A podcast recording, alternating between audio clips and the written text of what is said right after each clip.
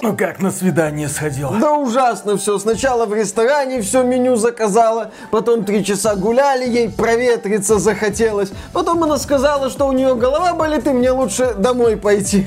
А так красиво все расписывала, так классно рассказывала, какая она затейница, как она все умеет. Такие ожидания были, все напрасно. А ты как на свидание сходил? Да замечательно, походу, получается. Мы, короче, договорились о свидании. Я пришел, она нет. Я подождал часик, она не пришла. Подождал два, она не пришла. Я подождал три, она не пришла. Я пошел домой. Так ты, получается, зря ждал. А ты, получается, нет. Да лучше б я зря подождал. Вот именно.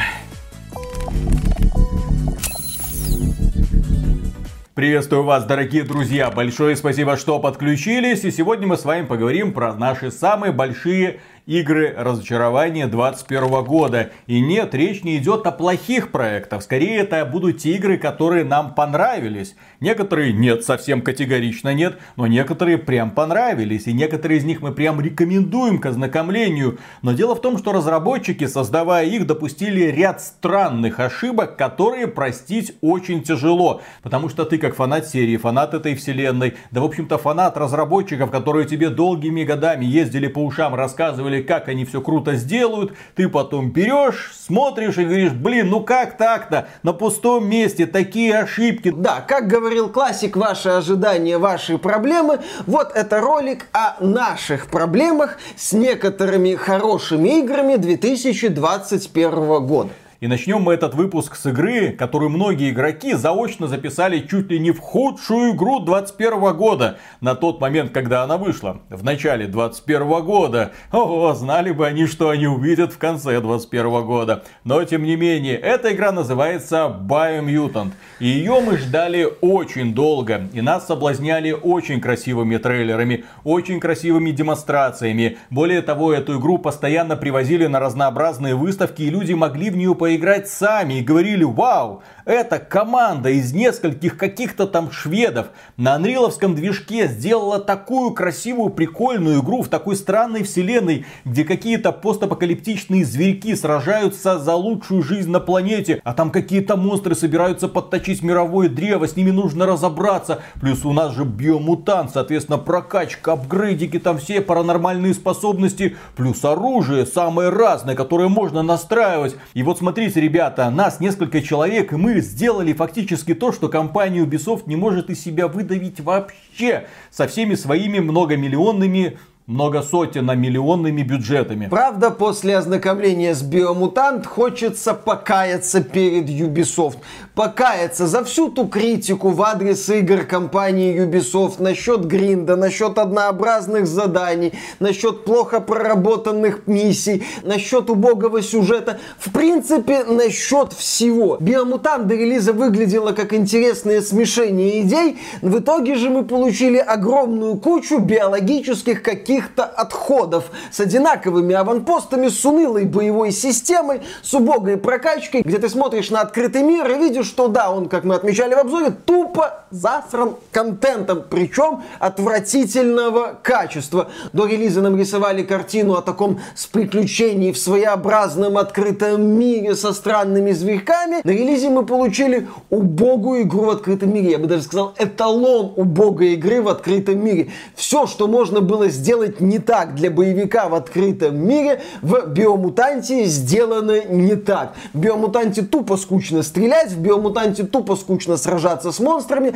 в Биомутанте сломан баланс сложности, в Биомутанте сломано все. Красивая такая мохнатая мордашка, за которой скрывается страх, мрак, ужас, ничего человеческого. Вот именно. А я такие надежды на этих разработчиков возлагал. Мне очень нравился подход, мне очень нравились вот эти вот фури-монстрики, вот эти занимательные боссы. Меня вообще привлекала концепция того, что несколько человек вот с ограниченным бюджетом взяли и сделали такое. Значит, игровая индустрия не в жопе. Нет, в жопе. Просто в этот раз в мохнатой. И насчет того, что биомутант не работает, если из биомутант сделать приключение на 5 часов, оно все равно будет скучное, потому что механика здесь порушена начисто. И следующая игра, которую, конечно же, стоит упомянуть, это тоже глубочайшее разочарование. Причем с обоих концов мы давно являемся поклонниками вселенной Oddworld.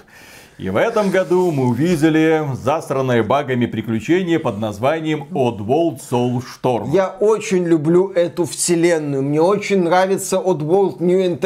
Это ремейк переосмысления первой части. Да, я обожаю этот мир с этими странными созданиями. Мне очень нравятся идеи разработчиков, которые через вот эти вот странные создания, их взаимодействие показывают, в общем-то, непростые темы насчет рабства, насчет эксплуатации одного существа существа другим существом. Это круто, эта вселенная не может похвастаться большим количеством игр. Я наблюдал ролики от World Soulstorm, я думал, ну ладно, хорошо, выглядит не богато, но перспективно. Я наконец-то опять вернусь в эту вселенную. Буду командовать этими мудокинами, убегать от этих страшных злюк, пытаться это все как-то спасти, может даже попытаюсь получить хорошую концовку, спасти как можно больше соратников Эйба. Мне будет интересно. Но то, что случилось на релизе, это, мягко говоря, катастрофа. Когда ты запускаешь игру, ты видишь, что управление неудобное, ты видишь, что механика настроена криво, от чего простейшее действие и преодоление несложных, в общем-то, преград превращается в цирк,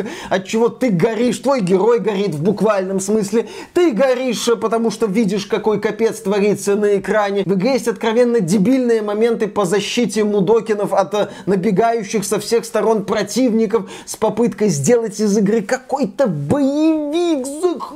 Ну как нахрена вот это вот сделано здесь? Игра выглядит невыразительно, здесь нет ощущения нестандартного мира, плохо настроенное освещение, из-за чего локации выглядят какими-то плоскими и лысыми, нету деталей. То есть игра такое ощущение вот создавалась как-то, было у разработчиков немножко денег. Потом они заключили контракт с Epic Games, проект вышел на ПК эксклюзивно в Epic Games Store. Заключили контракт с PlayStation, проект был временным эксклюзивом консоли от Sony и на момент запуска, по-моему, был доступен в PlayStation Plus. То есть вот, что называется, денег срубили, что-то показали, а дальше, ну, извините, ребята, мы тут два контракта заключили, все у нас хорошо. Когда-нибудь мы игру, может быть, как-то исправим, оставим, а пока вот вам, так сказать, наслаждайтесь. Почему вот эта игра в разочарованиях года? Потому что, повторюсь, очень обидно, что такая крутая вселенная, самобытная вселенная, неповторимая вселенная получила такое вот убогое развитие. Это даже не развитие, это полная деградация. Я надеюсь, что разработчики все-таки достаточно денег получили со своих эксклюзивных контрактов, чтобы продолжить развивать эту вселенную, потому что,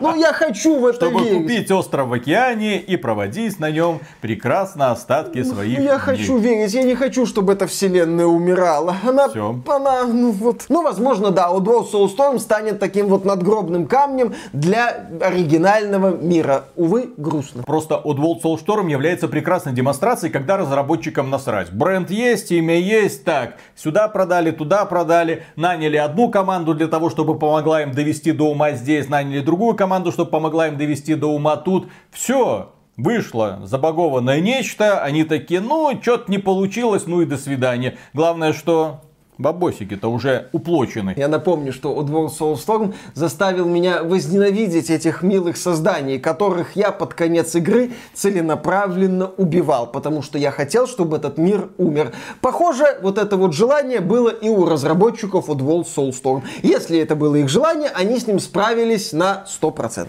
И теперь по поводу гибели еще одной вселенной, которую я обожаю с начала нулевых годов. Вселенная это называется Disciples.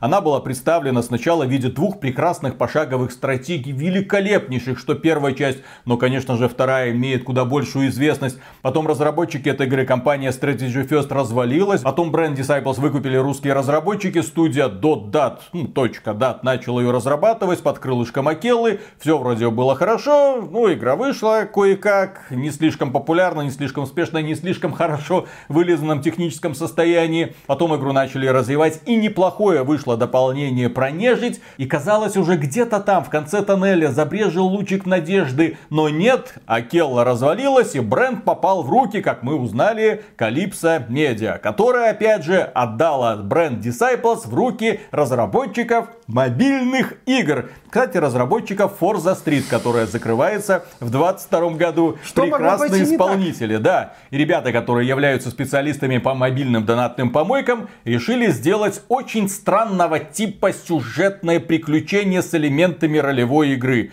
Во-первых, конечно же, от самой вселенной Disciples не осталось ничего. Мрачная стилистика, давящая музыка, депрессивная атмосфера, вычурная просто рисовка, которая сразу ставит Disciples на уровень выше любой другой пошаговой стратегии, там уже от этих картин во второй части ты такой, о, вот это гномы, или вот это демоны, вот это я понимаю. А здесь у нас, к сожалению, типичная темное фэнтези в стиле мобильных всяких помоечек, Только без конечно ссылки же. в описании. Да, в этой. в этой игре у нас есть героиня, самая сильная, самая независимая женщина, которая спит со всеми подряд, вне зависимости от того, кто это. Ей хочется, она спит, она получает за это какие-то бонусы, она пытается объединить все расы. И да, у нее есть отдельный город, где она, повышая репутацию со всеми этими расами, может строить домики. Но проблема в том, что одновременно с этим она захватывает разнообразные рудники, ресурсы которых нужны для строительства этих самых домиков, для апгрейда юнитов, для апгрейда домиков, для апгрейда оружия. В общем, много нужно ресурсов.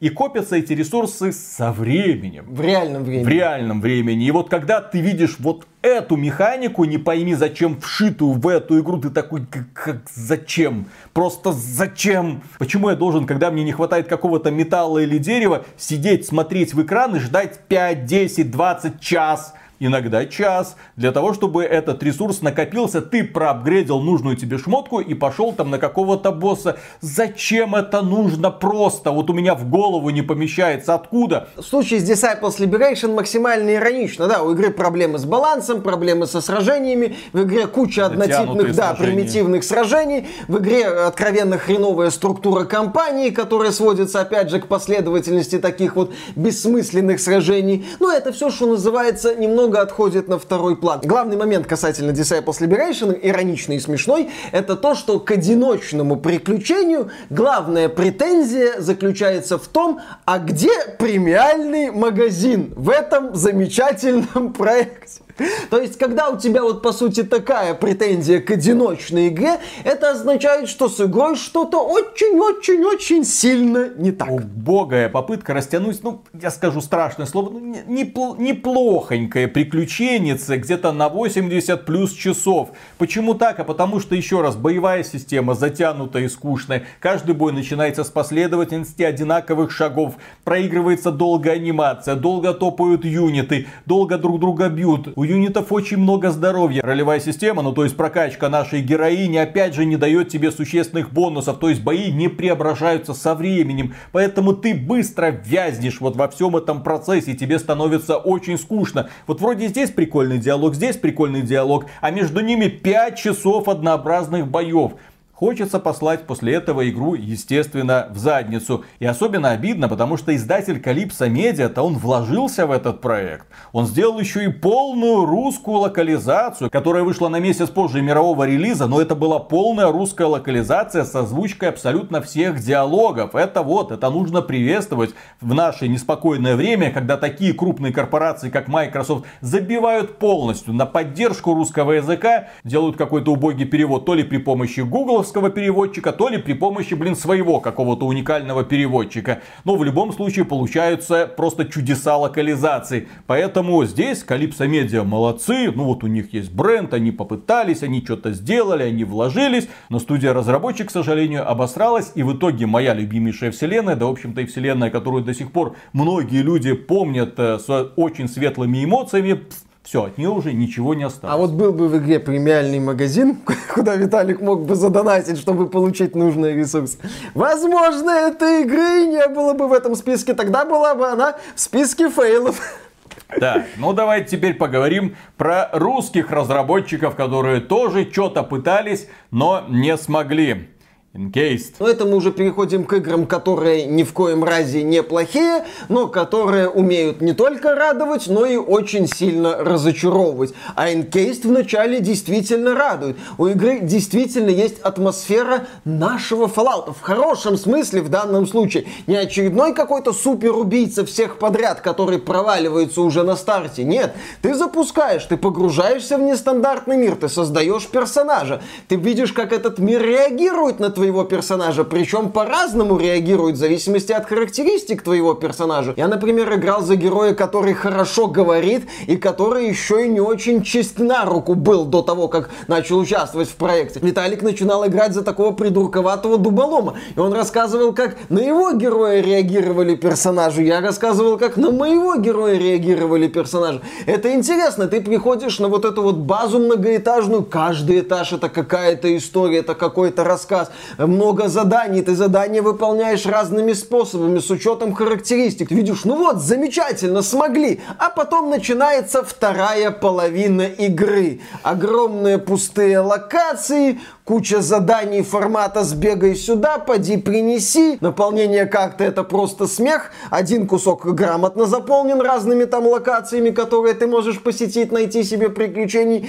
И кусок, где есть пару интересных точек и все. То есть видно, что у разработчиков, скорее всего, закончились деньги, они вот что-то смогли, это получилось, а где-то не смогли, и там получилось то, что получилось. В итоге ты заканчиваешь не очень продолжительную игру, там несколько десятков десятков часов с таким ощущением разочарования, с четким осознанием того, что если бы игра закончилась сильно раньше, она была бы сильно лучше. Но понадобилось размазать, в итоге ты бродишь по этой пустоши в надежде найти хоть мини-крупицу какого-нибудь стоящего контента. Ты эти крупицы находишь, но, естественно, их мало, поэтому, когда этот вот путь из крупиц заканчивается, ты думаешь, ну и слава богу.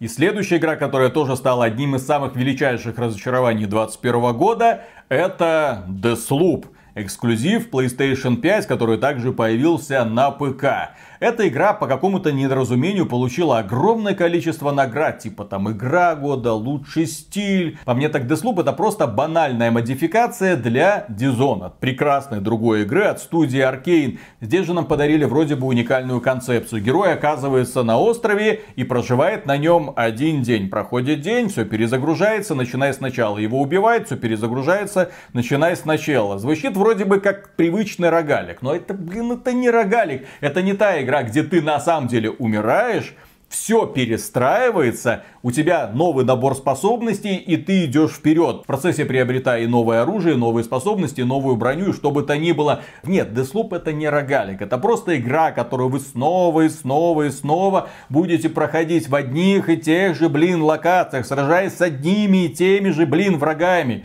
В игре ровно один вид противников. Один вид противников. С разным оружием, но принципиальных отличий нет. У них мозгов нет. Поэтому они все просто на тебя бегут через двери. Никакого интереса. Если поначалу ты еще так действуешь тихо, скрытно, так думаешь, блин, ну, наверное, это же разработчики Dishonored. Ну, что-то же они для тебя подготовили. Ты же должен исследовать эти локации. Очень многое зависит от исследований. Где же тебе не подсовывают ответы вот прямо в лицо. Нет, тебе подсовывают ответы ты прямо в лицо. В рамках каждой отдельной миссии ты просто идешь в указанную точку, выполняешь указанное действие и потом выходишь. Начинается новый день. И ты снова идешь по этому же коридору, только уже в другую точку, выполняешь там какое-то действие и возвращаешься. Там есть занимательные головоломки или акробатические этюды, чтобы достать там легендарное оружие, но их очень мало. И в итоге вся игра сводится к банальщине. Ты находишь 8 целей, которые ты должен устранить за одни сутки, и убиваешь их за одни сутки в рамках нескольких уровней. Это даже не один уровень, а несколько разных уровней. Соответственно, весь финальный отрезок у тебя укладывается в 20-30 минут, и ты его снова и снова и снова прокручиваешь. Ради чего? Ну, потому что это вот такой эндгейм. Все.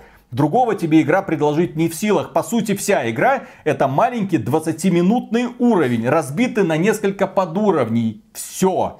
И это продается, блин, как эксклюзив PlayStation 5. Великолепно. Но при этом в игре еще есть, вроде бы, говорят, мультиплеер. В процессе приключений тебе может торгаться Джана. Это другой игрок с паранормальными способностями, со своим каким-то оружием. И у вас начинается дуэль. Иногда дуэль хорошая была, иногда дуэль отвратительная была, потому что игрок может или подвиснуть, или куда-то улететь. Проблема в том, что в игре онлайн очень небольшой, соответственно и поиск вот этой мультиплеерной партии, и вторжение Джаны всегда может сопровождаться кучей технических в первую очередь проблем иногда вот ты играешь, ты такой, ну вот это было прикольно, ну вот, вот прям прикольно, хорошо. Другой момент, блин, да что за фигня? То есть в теории все должно вроде бы интересно работать, но на практике все рассыпается. И в итоге мы имеем такую вот занимательную игру, которая предлагает тебе, опять же, на бумаге много прикольных идей, а на практике это неудовлетворительный визуальный стиль, это неудовольствие от уничтожения однотипных болванчиков, это и банальный финальный отрезок, который даже близко не приближается ни к одному отдельно взятому уровню, что в первом Dishonored, что во втором Dishonored, блин.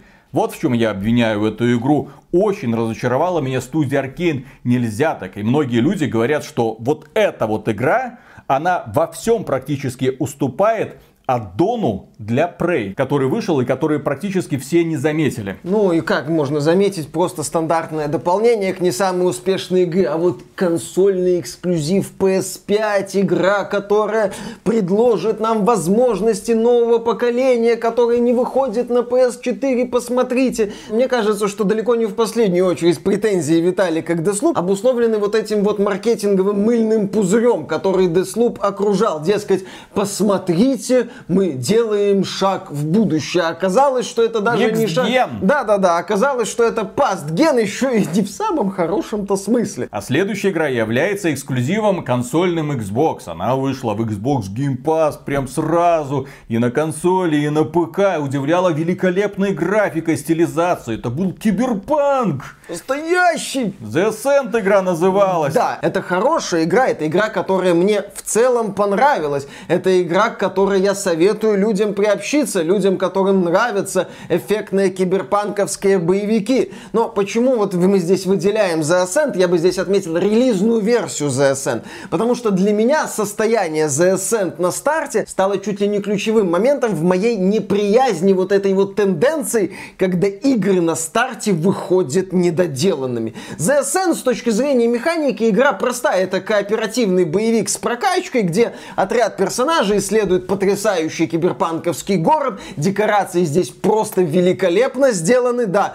как мы говорили, я хочу любую киберпанковскую игру в этих декорациях, начиная от бегущего по лезвию, заканчивая киберпанк 2077. Но эта игра на старте страдала от проблем технического плана, от неработающих заданий, от различных багов, связанных с интерфейсом, от того, что даже сюжетные задания могли не проходиться. И ты вот смотрел на старте на эту игру, думал, ну вот, мне увлекательно, хорошо, но потом натыкался на баг, и тебе это портило впечатление. Потом натыкался на еще один баг, и еще сильнее портилось впечатление. Некоторые люди игру даже не прошли, потому что у них сломались основные задания. Ну как так можно делать? При этом Ascent еще разочаровывал тем, что в ней была кривая навигация, хотя это боевик, и там должна быть ставка на высокую плотность действий, чтобы тебе не надо было бегать по одним и тем же локациям взад-назад, особенно если ты выполняешь второстепенные задания. Ты наблюдал потенциал для классной игры, классной, крепко сбитой, но этот потенциал был испорчен тем, что игра на старте, игра на старте продавалась в том числе, она не только в геймпассе вышла, что на старте разработчики не смогли предложить, ну даже не вылизанный до идеального блеска продукт, а просто продукт, который бы не ломался в основных аспектах. Причем, что и повторюсь, игра не супер какая-то сложная, в ней нет изобилия систем, чтобы можно было сказать, ну вы знаете вообще-то, вы посмотрите на список возможностей, как это все можно собрать воедино, чтобы это все не ломалось. Мы к такой игре, кстати, в этом списке еще вернемся, небольшой спойлер. Здесь я наблюдал простую с точки зрения основных элементов игру, которая на старте периодически рассыпалась и которая разочаровывала лишними моментами. Очень сильно разочаровывала. В этом году было немало игр, в которых хватало и багов на старте, и ненужных вещей, но The Ascent это такой вот для меня ярчайший пример игры, которая могла быть прям ух, а стала, ну прям... Ждем патчи. ну, вот Игра из разряда ждем патчи. Ну, там уже вышло ряд патчей, которые исправляли ситуацию, но, повторюсь, такое на релизе недопустимо. Тем более, когда ты выходишь в цифре, не привязан к дискам, соответственно, можешь себе позволить любую дату, какого хрена. Ну ладно, Следующая игра, которая есть немало претензий, которая тоже стала разочарованием, потому что разработчики, создатели Left 4 Dead выкатили Back for Blood. И да, на релизе к этой игре было приковано огромное внимание. Еще раз, Total Rock, создатели Left 4 Dead и Evolve потом выкатили наконец-то игру Zombie Killer, которую многие до выхода назвали Left 4 Dead 3. Ну, потому что компания Valve все никак не хочет делать Left 4 Dead 3, а вот сами создатели первой части наконец-то решили сделать третью. Скооперировали с Warner Bros. издателем. Да, хороший бюджет, более-менее современная графика. Чем же они нас удивят? И разработчики в целом, конечно же, удивили.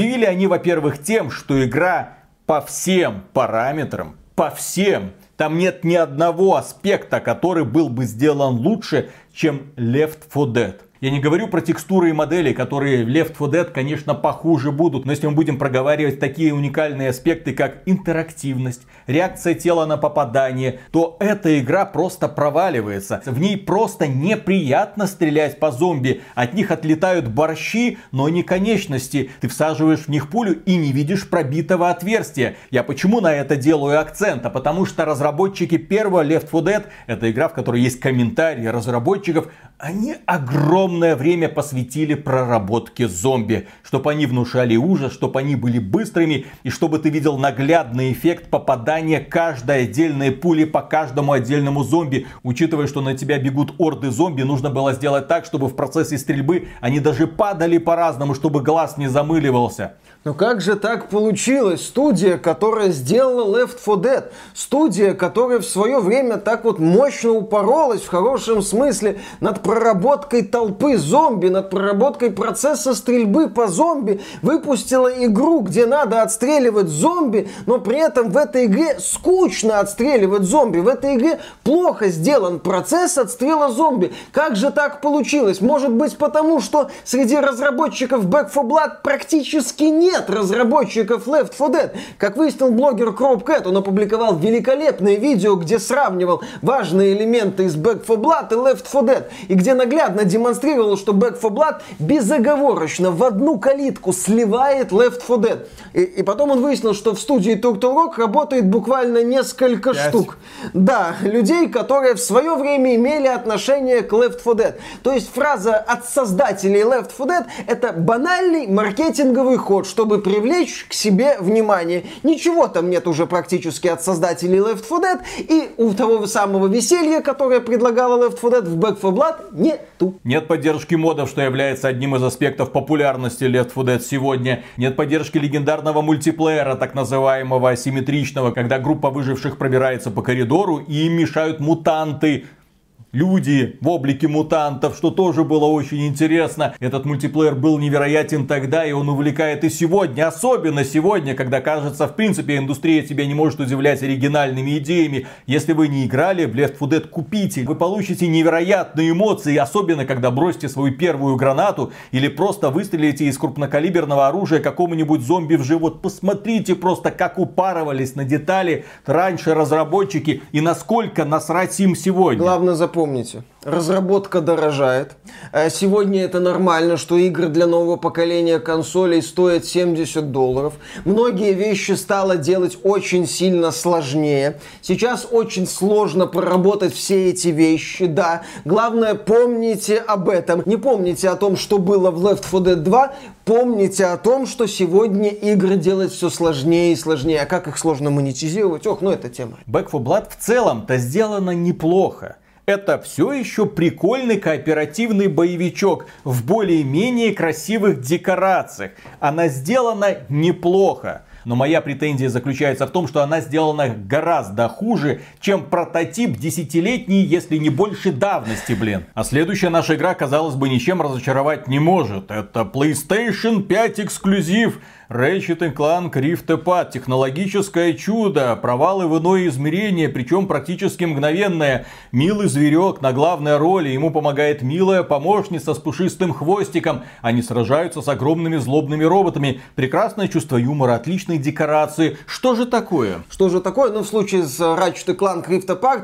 здесь мы имеем эталонное воплощение ситуации, ваши ожидания, ваши проблемы. Потому что все мои проблемы с Ratchet Clank, связанные с разочарованием, они обусловлены, собственно, маркетингом этой игры, ее продвижением и теми заявлениями, которые делали разработчики и представители компании Sony. Потому что, да, нам представили полноценный эксклюзив PS5.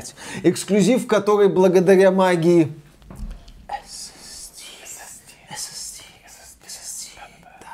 сделает нечто невозможное, сделает то, что нереально получить на консоли PlayStation 4. Поэтому Ratchet Clank Rift Apart выходит только на PS5. Плюс нам показывали двух ломбоксов в этот раз, не только Ratchet, но и Rivet. Казалось бы, два протагониста, что же предложит нам это приключение. И да, я когда проходил Ratchet Clank Rift Apart, игра мне нравилась. Мне нравились перестрелки, мне нравилось оружие, мне нравилась графика, мне не очень нравился сюжет. Ну ладно, это второстепенно второстепенный элемент. Я получил годный красочный боевик в стиле предыдущих частей Ratchet Clank. В общем-то, все. Я когда играл в Ratchet Clank Rift Apart, у меня было ощущение, что я Next Gen, ну, за пределами яркой картинки, не чувствую. То есть вот эта вот разрекламированная идея с переключениями реальности сделана была примитивно, именно что примитивно. Герой там просто куда-то летел из одной реальности в другую. Идея с переключением реальности это вообще смех.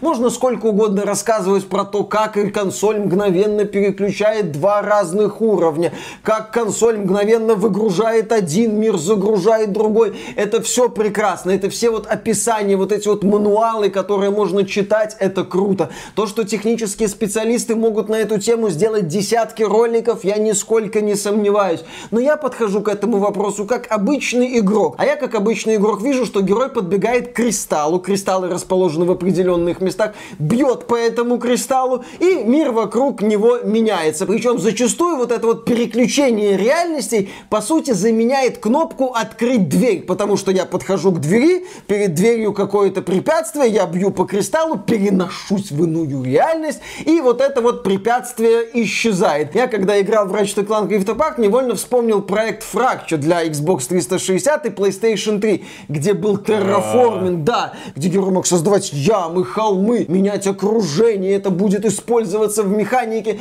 По сути, да, я подходил во фракчик закрытой двери, создавал яму и проходил под этой ямой в нужное мне помещение. Или создавал холмик, чтобы взобраться повыше. Это все было сделано на максимально простом уровне. Во фракче еще были проблемы с боевой механикой, но вот там тоже вот рекламировали мощно, а оказалось не очень. И в случае с Ratchet Clank и Автопарк тоже вот рекламировали, казалось бы, ого-го, а на выходе получилось, ну, побей кристаллик, будет весело. Я повторюсь, в Titanfall 2, в Dishonored 2, в Bioshock Infinite, кстати, вот эти вот идеи с переключением реальности, с прыжками в разные измерения были сделаны значительно, блин, лучше, чем в Ratchet Clank с его магическим я хочу еще добавить, что Sony, высказывается о Ratchet Clank, Rift Apart, обычно отмечает, что ой, хорошо, продажи-то пошли, там свыше миллиона копий, замечательно. Вот, компания Insomniac, мы сделали на них ставку, мы их купили в 2019 году. Смотрите, они сделали эксклюзив и сразу такие деньги начали приносить.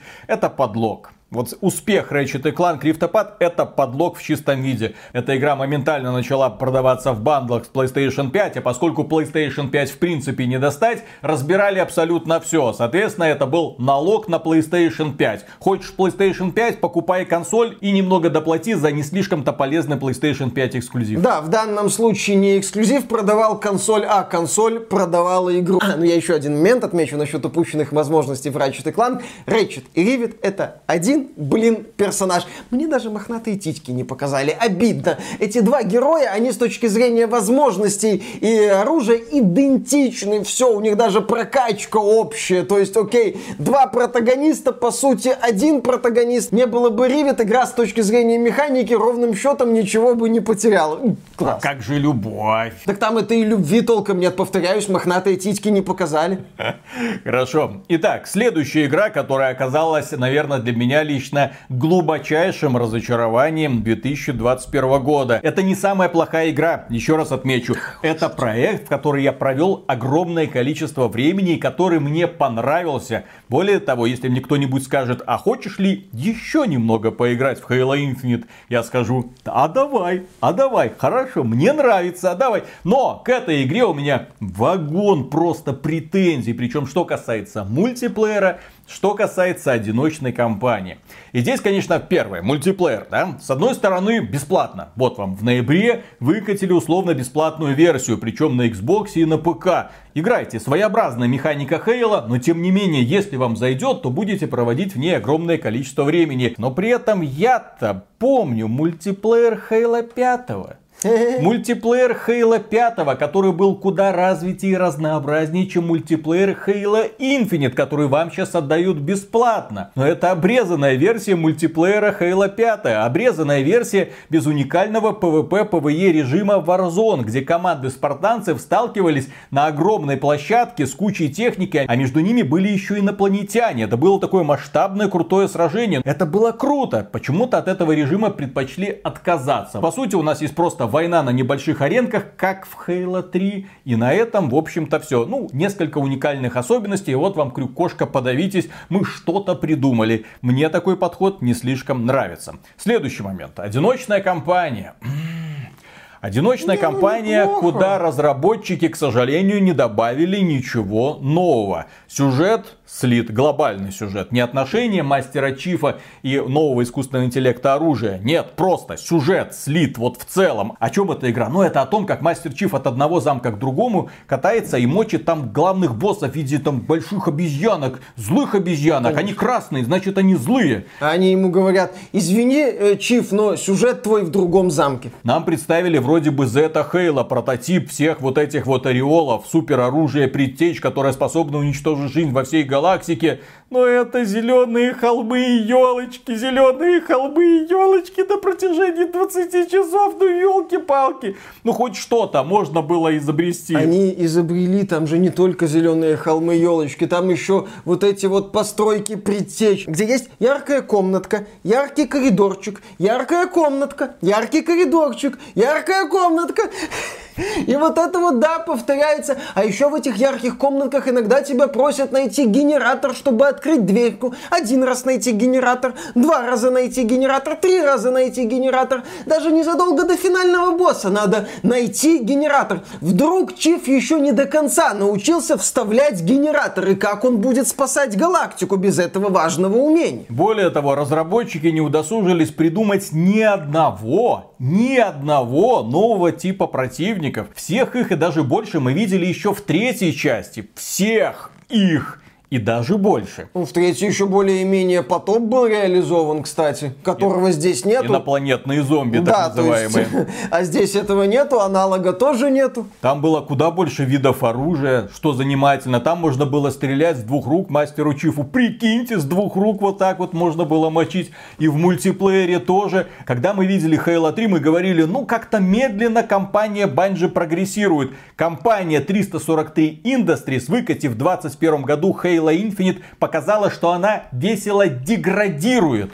Ну, то есть она пыталась долгое время из себя что-то выдавить, типа Хейла, и в итоге худо-бедно сумела сделать клон первого Хейла. Зато с крюком-кошкой нововведение, но без миссии с интересным и проработанным сценарием. Да, здесь нету миссий, в которых бы интересно развивались события. Зато здесь есть миссии формата остров, три вышки, которые надо зачистить. Большая локация, четыре точки интереса, которые надо посетить. Прекрасное решение. Ситуация с Halo Infinite это наглядный показатель того, насколько плохим был 2021 год на крупные релизы и в частности на шутеры, когда достаточно вот просто, что называется, жидко не обделаться для того, чтобы, ну да, ну хорошо. Просто кое-как повторить игру 2001 года. С более-менее, скорее менее, чем более, но все-таки современной графикой. Елочки, смотрите, у нас есть елочки и зеленые равнины, и елочки, и зеленые холмы, и елочки,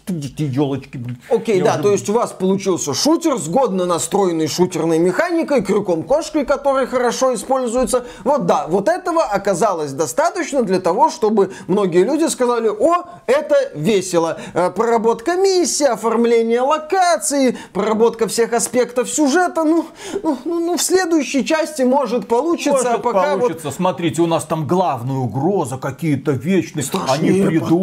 Ту-ту-ту-ту-ту. Ждите. Ждите.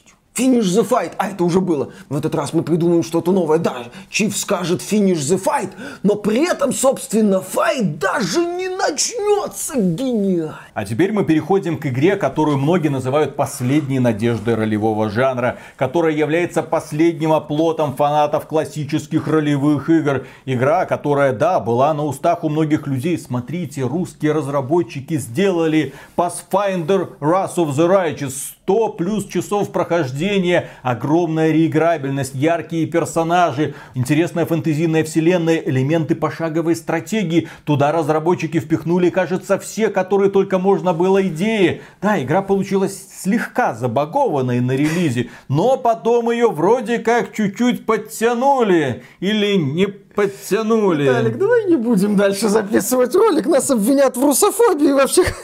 В оскорблении чувств фанатов Pathfinder второго. А что не так с игрой-то? Да, у нас пока еще нет обзора Pathfinder Wrath of the Righteous, далее Pathfinder 2. Я почти прошел эту игру, я где-то в финале пятого акта. Я уже вижу какой-то свет, но это не скорее не свет в конце тоннеля, это что-то типа... Вы видите, это босс. Это моя лестница в небо. Вот что-то у меня вот такие вот ощущения от второго Pathfinder. Я очень хочу любить эту игру. Я на протяжении всего прохождения прикладывал все усилия, чтобы ее полюбить. Я не фанат, я не специалист по подобным играм. Я могу сказать, что мне нравятся подобные проекты благодаря тому, как они меня погружают в атмосферу странных миров. Благодаря тому, что они мне предлагают интересные взаимоотношения с напарниками, с разными разными напарниками, какие-то моральные дилеммы, возможность быть добрым, злым, нейтральным. В Pathfinder с этим все прекрасно. Я, например, отыгрываю слегка придурковатого добряка, который даже в ситуациях, где, ну, по-хорошему не надо себя добрым вести, ведет себя по-доброму. Меня это один раз привело к очень сложному бою, который я не смог выиграть. В итоге там мне пришлось поступить немного по-другому. Я могу назвать кучу моментов, которые меня впечатлили в Pathfinder втором, будь то истории некоторых персонажей, там одна девушка, это, это просто, это настолько мощная стерва, прям, ух, я могу очень долго говорить о том, что мне нравится в Pathfinder 2, и мне нравится многое, мне здесь нравятся многие декорации, многие моменты по сюжету, но, но эту игру делали люди, которые очень любят настолки. Очень любят настолки, точка. Потому что в этой игре настолько мощная власть кубиков, настолько мощная власть случайных каких-то элементов, что это тебя просто уничтожает. Плюс в игре куча списков способностей, классы, подклассы, какие-то специфики по способностям, по владению оружием, описание некоторых предметов сходу, если ты не разбираешься в специфике вот этой ролевой системы, могут быть просто непонятные. И это я сейчас говорю даже о таких простых вещах, там броски, спас броски, условия, модификаторы, спас броски к этому. У человека, знакомого с этими вещами отдаленно, как у меня, ощущение, будто взял книгу по какой-нибудь высшей математике, там начал, допустим, с функционального анализа, где кучу элементов там мат-анализа используются и других областей, и начал ее читать. И, естественно, ты толком ничего понимать не будешь. Да, в игре есть гибкая настройка сложности, но это не отменяет того факта, что игра вот просто перегружена всем. И для того, чтобы незнакомому человеку как-то проникнуться, ему надо механику фактически отключать. Еще я не очень понял наличие здесь вот этой вот системы командования крестовым походом, недогерои с покупкой армии, с тактическими пошаговыми сражениями, с принятием решений для прокачки вот этого крестового похода, как демоны там еще на тебя набегают. Один слой приключенческий, второй слой стратегический. Игра вот это есть, это есть, это есть, это есть. Все есть, все это как-то вместе, как-то вот, вот, вот совсем совсем местами не очень. Игра тебя иной раз деморализует просто списком новых возможностей. Ты такой, можно я пойду, я там задание видел неплохое, у меня появилось в дневнике, я бы его выполнил. Стоять, сидеть, смотри, вот это, вот это, вот это, вот это ограничение. Вот здесь, вот здесь, вот здесь. На отдых, на передвижение, на еще что-нибудь, на еще что-нибудь. Кругом какие-то подпорки. Ты должен как-то пытаться у себя из задницы эти иголки вытаскивать. Ты немало времени проводишь в попытках понять, что тебе надо сделать, чтобы хоть чуть-чуть облегчить или сделать приключение похожим на приключение. То есть процесс прохождения, он совсем вот этим вот неразрывно связан. Еще он связан с великолепной, восхитительной системой попадания в процессе сражений. Говорят, говорят, в Pathfinder 2 ситуация с этим лучше, чем в Pathfinder 1, который я не играл. Вот, но если ситуация получше, то окей. Когда иногда ты подбегаешь здесь к боссу какому-нибудь, пытаешься его атаковать, и видишь, как из него вылетает просто столбец бесконечное слово промах. Ты такой, не, я понял, я что-то не то делаю. Окей, замечательно, хорошо, я, наверное, пойду, может, попытаюсь в этом что-то сделать. Играя на нормале, повторюсь, можно еще снизить, по сути, отключая механику, это не самая лучшая характеристика для игры. Понятное дело, что я не то чтобы знаток всей этой системы Pathfinder и творчества студии All Kate Games. Я запускал Pathfinder в надежде на то, что ну я получу то, что вот мне надо. Ролевую игру, приключения, где я буду возиться с персонажиками, наслаждаться сюжетом, историей, атмосферой, принимать какие-то решения, иногда драться, иногда чуть-чуть напрягаться, как это было, ну, допустим, в Pillars of Eternity 2. Но я получил вот это супер задротное воплощение настолки с кучей списков элементов и прочего, и прочего, и прочего. И когда это закончится, просто как это вот. Поэтому я никоим образом не отрицаю заслуги разработчиков и положительные стороны Pathfinder 2, но эта игра меня во многом деморализует. Когда-то еще в 90-х годах, когда были популярны настольные вот эти вот ролевые игры, разработчики компьютерных игр пытались переносить их просто буквально. Вот есть это правило, вот это описание, мы переносим, что может пойти не так. И появились такие прекрасные игры, как Planescape Torment, Baldur's Gate или Icewind Dale. Но наслаждаться этими играми было невероятно сложно людям, которые не читали этих талмудов, которые не знают вот этих вот всех мудреных слов, которые не понимают, как персонаж прокачанный по максимуму, по бьет кого-нибудь и постоянно промахивается. Какой в этом смысл? Они смотрят на эту игру, потом смотрят на Диабло и говорят, а вот там как-то я вот понимаю, вот там я кликаю, бум, попал, вот кликаю, бум, попал. По мне кликают, бум, заблокировал. Я это понимаю. Здесь я ни хрена не понимаю. И со временем разработчики подобных игр поняли, что компьютерные игры не надо смешивать с настольными. Это совершенно разные жанры. Если в настольных играх вот эти вот кубики и все эти описания симулируют происходящее в реальном времени, не надо все это переносить в реальное время в компьютерной игре. И люди, которые создавали потом ролевые игры, они пришли к концепции Mass Effect. От чего люди получают удовольствие в ролевых играх? Диалоги, персонажи, выборы, влияние твоей прокачки на количество возможных вариантов развития событий и вдвойне прекрасно, если разработчики предусмотрели последствия под твои выборы. Таким образом появились современные ролевые игры. Но Pathfinder по сути нас возвращает где-то в конец 90-х и снова для того, чтобы наслаждаться этой игрой, для начала нужно книжку прочитать, как наслаждаться этой игрой, что делают те или другие параметры. При этом история тебя увлекает. Ну, нет, подожди, нет, не, не так быстро, не смей наслаждаться. Вот у нас, вот здесь у нас один свод правил, вот здесь у нас новый слой, вот здесь у нас какие-то новые особенности. И для неподготовленного человека чуть ли не главным достоинством всех этих особенностей является возможность там отключить стратегический слой, возможность до нельзя упростить э, слой, связанный со сражениями, ну то есть вот так вот избавляться от элементов. Это такая себе характеристика. В целом студия Allcat в моем понимании должна пройти примерно тот же самый путь, что и компания BioWare. Ну, которая начинала с Baldur's Gate и закончила Mass Effect. Вот как-то вот по шажкам. Э, ну я не буду столько категоричен, там отказываться от механику, подобного подобных проектов есть аудитория. Просто здесь вот ситуация от супер задротов для людей, которые очень хорошо в этом понимают. Можно говорить, что это хорошо, можно говорить, что это плохо, но это банальный факт. И людям, которые собираются погрузиться в Pathfinder, предстоит с этим фактом встретиться. Результаты встречи могут быть самыми непредсказуемыми. И на этом, дорогие друзья, у нас все. Если вы разделяете наше горе, поддержите это видео лайком, подписывайтесь на канал. И в целом, если вам нравится то, что мы делаем, поддержите этот проект. Проходите до Патреона или ВКонтакте. За финансовую поддержку всегда говорим огромное спасибо. И дальше продолжаем разочаровываться в игровую. Ой, не, Pathfinder надо допройти. Либо я, либо меня. О, а потом мы поговорим про хорошие игры. Они же были. В 21 году были да, хорошие там. игры. Диско Elysium. Отличная игра в этом году Diablo поиграл. 2, я слышал, неплохо Да, зашел. кстати, я в этом году поиграл в Якуза Like a Dragon. Ну, ты куда столько Ну, прям Якудза при... Mass Effect, кстати, да. неплохо. Нио второй, кстати, в этом Да. году прошел. Прям офигенно, прям годное развитие идеи Souls-like. Вот был прекрасен. Вот. А аниме проникся благодаря одним японским разработчикам. Знаешь, с учетом качества игр в этом году, как-то чем-то разочаровываться, тем более чем-то даже неплохим стыдно. В каком этом году? Ты живешь в 22 году. В 21 в Привыкай, дедушка. Да, я еще пока не перестроился.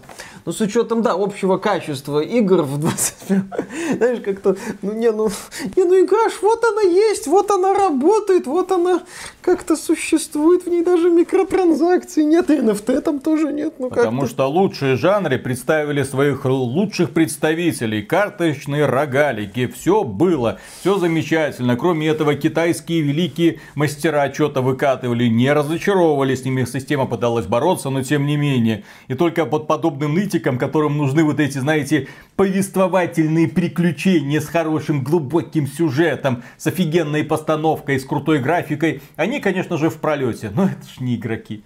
Настоящие люди увлекаются онлайновыми мультиплеерными дрочильнями, карточными, как я уже сказал, рогаликами, или просто рогаликами, или выживачами. Не правда ли, друзья? Меня красивая игра разочаровала. Еще я от Sony. А потом говоришь, а меня и от русских разработчиков игра разочаровала. А где ты тут видел красивые игры-то? Биомутант. Очень что. красиво. Так, раз, два, три.